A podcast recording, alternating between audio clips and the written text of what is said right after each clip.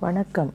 அம்மா கிட்ட சண்டையிட்டு பேசாமல் இருக்கும்போது அன்றைய மதிய உணவில் நமக்கு மிக பிடித்தமான மீன் குழம்பும் சுட சுட சாதமும் அதிகப்படியான ருசியுடன் கிடைக்கும். எப்போதோ காணாமல் போயிருந்தாலும் இன்னும் உம்மென்று இருக்கும் முகத்தில் பொய்க்கோபம் முகமூடியாய் இருந்தாலும் அந்த உணவை ருசிக்கும்போது இதயம் இன்பமாய் உதட்டோரம் புன்னகையாய் மலர அம்மாவை கட்டிக்கொள்ள மனம் துடிக்குமே. அனுபவிச்சிருக்கீங்களா? மீண்டும் அந்த நொடிகளை வாழ்வோம். மிஸ் பண்ணாமல்